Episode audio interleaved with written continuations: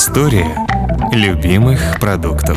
Привет, это подкаст «История любимых продуктов». Меня зовут Вика Боярская, я журналистка, блогер и создательница проекта «Домоводство 2.0» о современном быте. А я Роман Лашманов, гастрожурналист, автор блога о еде и путешествиях «Вечерние Лашманов». В каждом эпизоде этого подкаста мы обсуждаем один продукт, который любим с детства или полюбили совсем недавно. Как его придумали люди, как его готовят или выращивают, почему некоторые обожают его, а другие терпеть не могут. Будем разбираться? Этот подкаст мы делаем вместе с онлайн-магазином «Самокат» и студией «Норм». Прежде чем мы начнем новый эпизод, я хочу напомнить нашим слушателям, что ваши оценки, отзывы и комментарии очень важны. Они помогают нам расширять аудиторию – так истории любимых продуктов смогут услышать даже те, кто еще с нами не знаком. Пожалуйста, пишите нам о том, что вам нравится или не нравится, что особенно впечатлило и заинтересовало, и ставьте ваши оценки. Сегодня у нас такой продукт. Есть ли люди, которые его ненавидят? Мне кажется, максимум нейтрально относятся, нет? Ты серьезно? Я знаю таких людей, которые его ненавидят, совершенно точно. Это что? Я близко к ним стою, в принципе, к этим людям. Неужели среди вас, дорогие слушатели, есть люди, которые терпеть не могут гречку? Ну что, как мы говорим, будем разбираться. Будем разбираться, да. Нет, я могу представить, как может ненавидеть гречку. Это, например, вариант с молоком и с сахаром. Mm. А так, ну, гречка, это же прекрасно, нет? У меня расщепление есть в этом месте, потому что я как мать гречку обожаю и молюсь на гречку, потому что ее, слава богу, любят мои дети. И это продукт, который спасает. Но как человек, я сама совершенно не разделяю этой любви. И более того, могу тебе сказать, что без молока, с молоком, в каком угодно виде, зеленая, там жареная гречка, дорогая с красивой этикеткой или самого эконом-варианта. Для меня просто у гречки есть очень-очень яркий собственный вкус и запах. Что же такого во вкусе и запахе э, гречки тебе не нравится? Я, например, при прочих равных никогда не выберу ни саму гречку, ни там, например, что-то из гречневой муки просто потому что вот этот запах гречки, именно вот самого растения, он мне не нравится. Ну, кстати, наверное, вот гречневые блины – это, пожалуй, то, что я бы съела, даже несмотря на всю свою антипатию к гречке. Я подумал, что мне есть рассказать про гречку и детство, и я понял, что как бы ничего, потому что гречка, она всегда была, и была таким, ну, как базовый продукт. Хороший, вкусный, как бы ты его съел, не заметил. Как, знаешь, я сейчас процитирую словарь Даля. Владимир Иванович там насобирал разных поговорочек. Вот, например, гречневая каша матушка наша, а хлебец ржаной, отец наш родной. Вот я не могу с этим выражением не согласиться, причем полностью. Я согласен прям с каждым словом. И что матушка наша, и что отец наш родной, хлебец ржаной. То есть такой базовый продукт. Откуда он взялся? Удивительно, что крупа, которая называется так, как будто она из Греции пришла, родом из юго-западного Китая из предгорий Гималаев и вот где-то там ближе уже к Тибету. И только потом в Корею и Японию попала из Китая, потом каким-то образом в Среднюю Азию, на Ближний Восток, и, наконец, докатилась до Европы. Например, во Франции ее называли арабским зерном, до сих пор там сарасин ее называют. Сарацинское зерно. А у нас, как ни странно, таким именем называли рис. У меня на эту тему есть история, потому что, да, у нас-то гречка была в детстве, конечно же, тоже всегда, и какой-то такой супер традиционный детсадовский гарнир. Ну, кстати, вот с томатным соусом и с тефтелями, как было написано в Денискиных рассказах, папа говорит, что хрен – это такая приправа, с которой все, что хочешь, можно съесть. Ну, вот э, с томатным соусом, с тефтелями и с хреном можно было, конечно, и гречку съесть, и, в общем-то, так не подавиться. Но дело в том, что вот сейчас в Аргентине, где я живу, например, гречка – это продукт дефицитный и редкий. Здесь как раз, если ты хочешь у аргентинцев гречку купить, надо идти в самые-самые диетические отделы аптеки, где лежат товары для людей, соблюдающих строгую медицинскую диету – и там как раз, да, надо спрашивать зерно сарацинов, и тогда есть вероятность, что найдут для тебя где-нибудь там пачечку гречки, но она, конечно же, будет зеленая. Так вот, что ты думаешь? Как известно, русский человек себе дорожку везде найдет. В силу того, что за прошлый год русская миграция в Аргентину тут просто поднялась волной цунами, здесь, в общем, русские люди довольно быстро устроили бизнес. И гречка – это самый продаваемый продукт во всех русских чатах в Аргентине.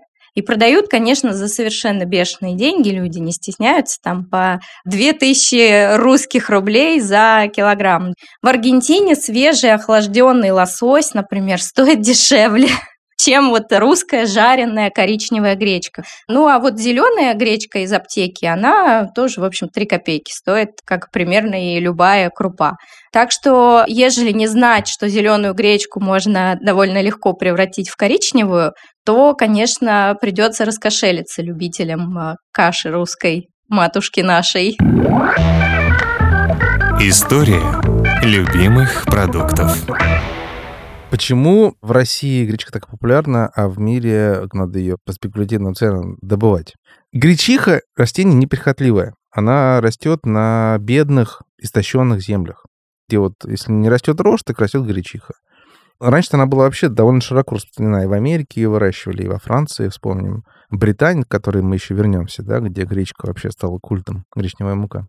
Но потом появились, там, в 19 веке появились современные удобрения, и гречку просто вытеснили культуры, которые давали гораздо больше урожай и гораздо выгоднее современной пищевой промышленности. Кукуруза, пшеница, вот это все. Площади во Франции, по-моему, сократились больше, чем 20 раз за столетие. Сейчас вот бретонцы, у них там есть некоторые маленькие производители, которые выращивают гречку. У них там даже они объединены в гречку, защищенную по происхождению. Но в основном гречневые бретонские блины делаются из гречневой муки, импортированы из Китая, из Венгрии и еще с каких-то стран. Такие дела. А в России просто, ну вот до сих пор так принято, и она прекрасно растет, хоть и дает урожай там раза в два меньше, чем пшеница, если там считать в центнерах с гектара, но она и дороже даже в магазинах. Тем более, что пшеница-то как бы и не продается в виде крупы, ну, кроме манки, в магазинах. И вот вторая страна по площади Китай, ну, родина гречки, можно сказать. Потом уже там далеко-далеко весь остальной мир. На самом деле гречка это не злак, а семена. А дальними родственниками гречки считаются ревень и щавель. Треугольные семена гречихи напоминают семена бука, и из-за этого сходства ее первоначальное название было буковая пшеница. И именно по этой причине по-английски гречка переводится как buckwheat. Про зеленую и коричневую. А она стала коричневой вот буквально тоже там, тоже после войны, в 50-х годах. Просто появился такой современный промышленный способ ее обработки. Крупу, когда вот ее обмолотили, да, избавили от шелухи, жесткой от лузги, от камешков там и других-других всяких разных вещей, ее быстро в течение 5 минут и при температуре 180 градусов обрабатывают так называемым острым паром. Острый пар — это когда в паре нет никаких частиц жидкости, вся жидкость перешла в газообразное состояние. Но под давлением все это происходит, и гречка меняет цвет. По сути, она жареная. Как ты правильно заметила, что зеленую гречку превратить в коричневую очень просто, на сковороде. Это меняет вкус, да, но это еще сильно увеличивает срок хранения гречки и сохраняемость ее. Она меньше прогоркает, меньше окисляется и, соответственно, дольше хранится. Давай-ка мы спросим у производителя гречки, как гречка становится коричневой, а также, что такое ядрица и что такое продел. Об этом мы спросили Викторию Бронченко, руководителя отдела закупок сырья в компании «Агроальянс». Для торговой марки онлайн-магазина «Самокат» они производят гречку, рис, ячмень и перловку. Конкретно производство гречневой крупы расположено в городе Мценск. На данном предприятии организовано производство именно полного цикла, то есть непосредственно от самого поля до готового продукта фасованного. Мы закупаем гречиху из ближайших регионов. Это в основном Орловская, Тульская, Курская область. Момент уборки урожая, который начинает примерно где-то с середины августа, и самый активный сбор происходит в сентябре. Уборка, естественно, идет из-под комбайна, и сразу же на наше производственное предприятие поступает гречиха. Как гречка из сырой зеленой становится коричневой. Зеленая и коричневая гречневая крупа на самом деле производится из одного того же сырьевого материала. Это гречиха. Но разный цвет и другие свойства, потребительские, вкусовые, полезные свойства, они имеют разные благодаря разному производственному процессу. Вообще гречиха – это единственное растение, в котором есть рутин. Это витамин, который необходим нам для укрепления сосудов. И он содержится непосредственно в оболочке. И при обработке паром этот рутин разрушается, а он и дает, в принципе, зеленый цвет зерна. Соответственно, получается, что зеленая гречка – это не пропаренная крупа, а коричневая гречневая крупа – это крупа, которая обработана паром. Тем не менее, вот оба вида эти крупы имеют высокую пищевую ценность, что зеленая, что коричневая. Гречневая крупа, на самом деле, с точки зрения ядрица, продел, вот смоленскую крупу, которую некоторые потребители знают на слух, это разница лишь во фракции. То есть гречневая крупа ядрица – это ровно целое недробленное зерно, то есть прям крупинка гречневой крупы. А если мы говорим про продел, это просто более мелкая фракция, то есть это дробленное зерно. И оно производится и является побочным продуктом в процессе производства именно гречневой крупы ядрицы. А смоленская крупа – это еще более мелкая фракция гречневой крупы, обкатанная практически до величины маленького зернышка, маленькой крупинки. Она очень легко усваивается организмом.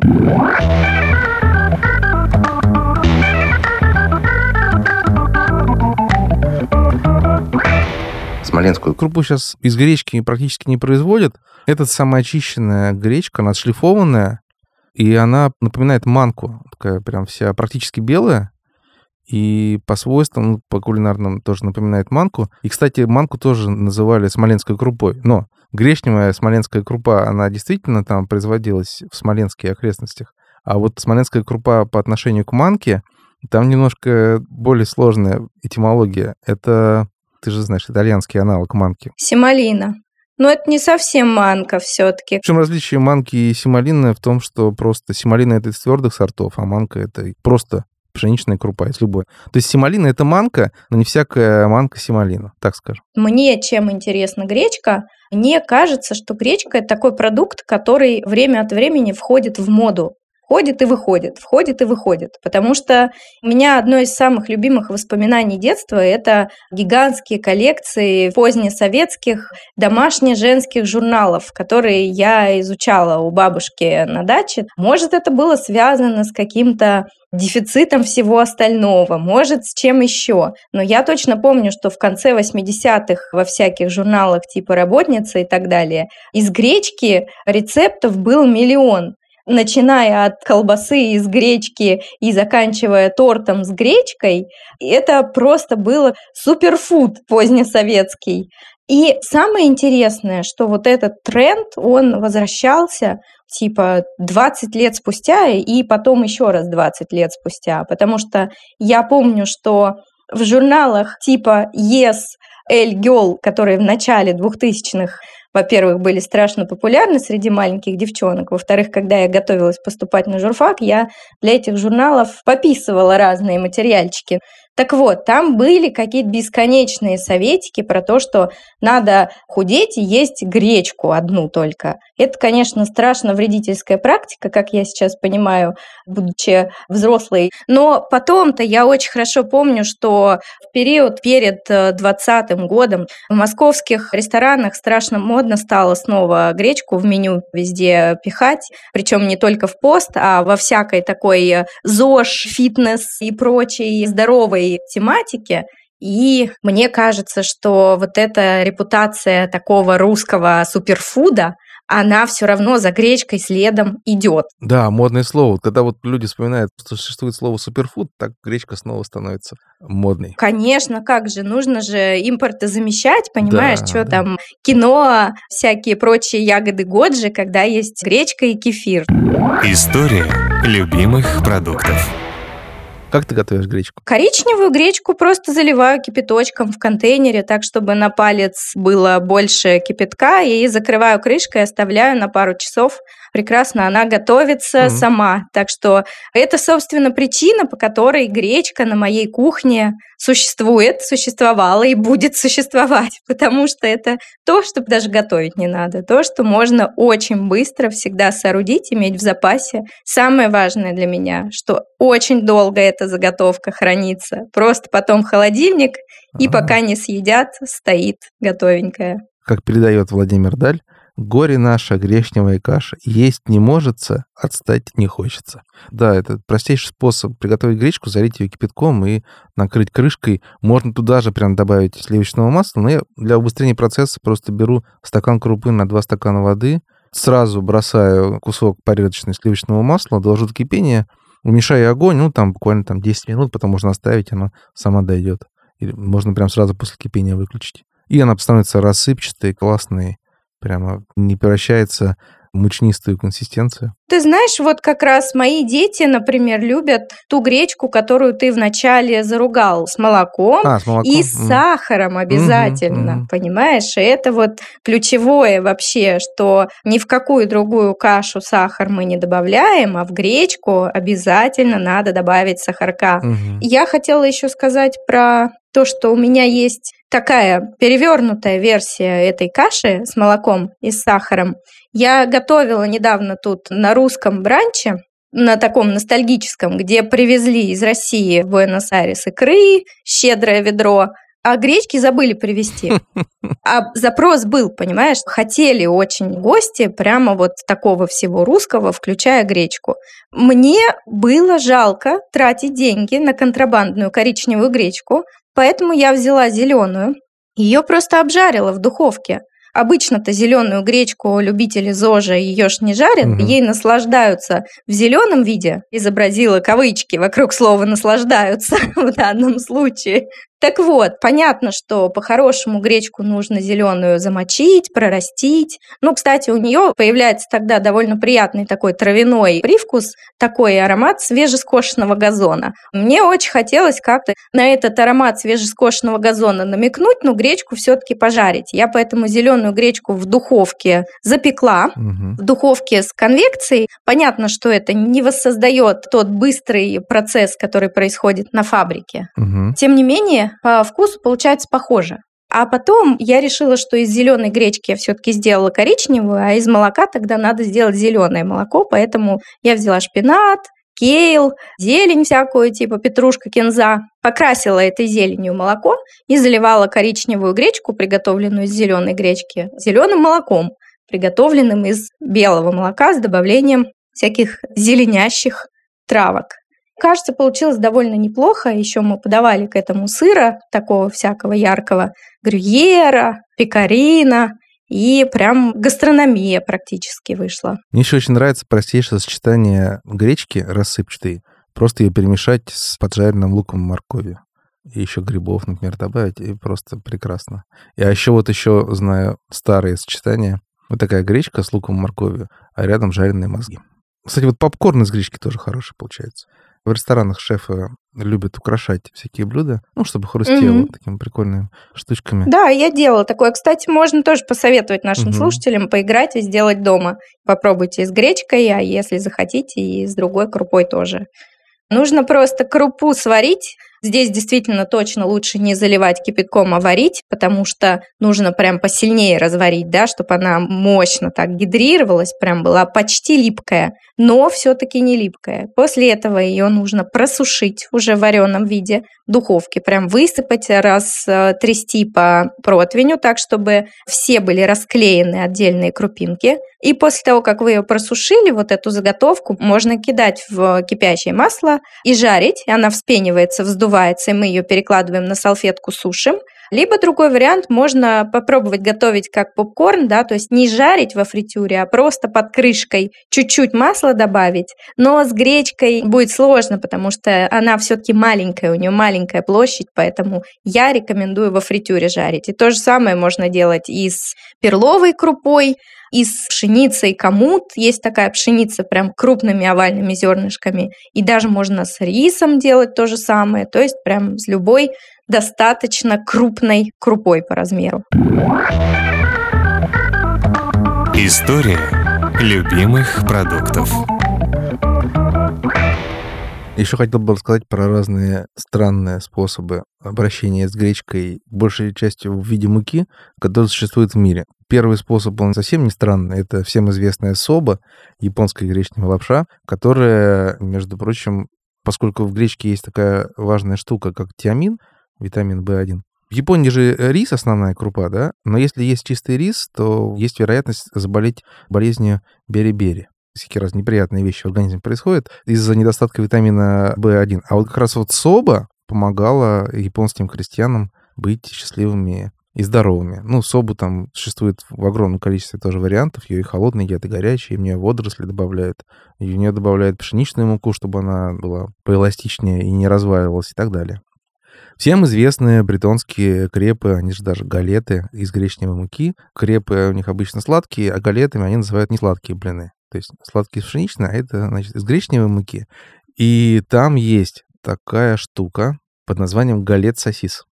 Это сосиска, ну или колбаска жареная, завернутая в блинчик из гречневой муки. И это прям у них там целый культ. Я вчера, как об этом узнал, нашел на YouTube даже песню, гимн местной какой-то футбольной команды болельщиков. Смысл песни простой. Галет-сосис жетем. Галет сосис, я тебя люблю. И там просто весь стадион держит эти вот э, блинчики с сосисками.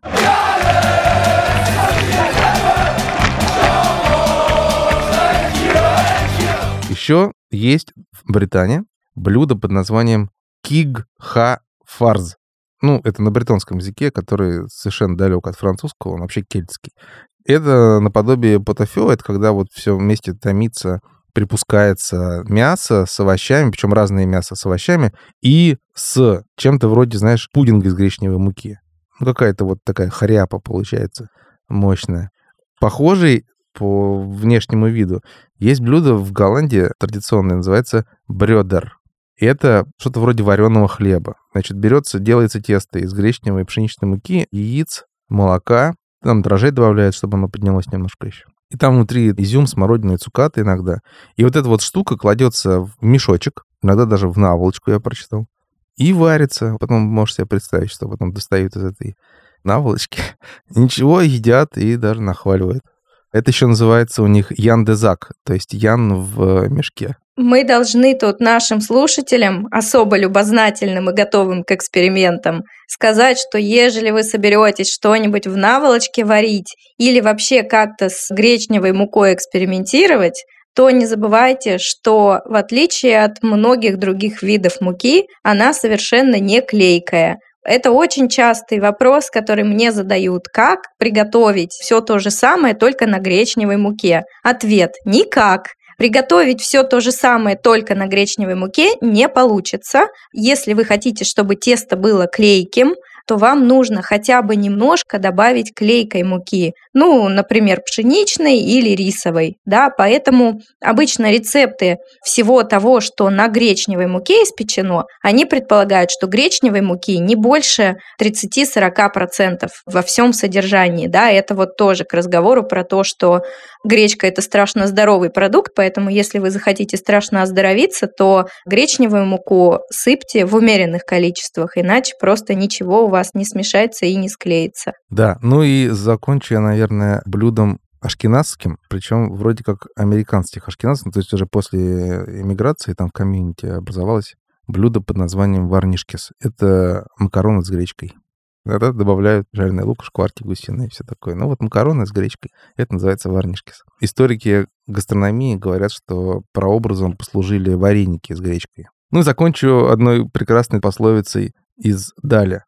Гречиху сей, когда покажутся гречишные козявки. Я не знаю, что это значит, какие козявки имеются в виду. Возможно, какие-то особые жучки. Такая была примета. Кстати, гречиха довольно быстро растет. 100 дней и уже можно собирать урожай. Три месяца.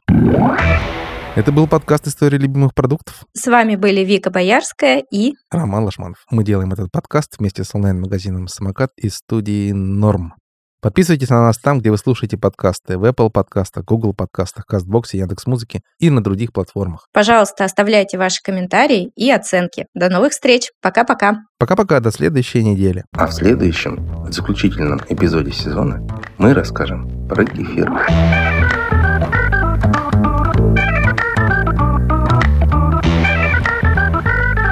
История любимых продуктов.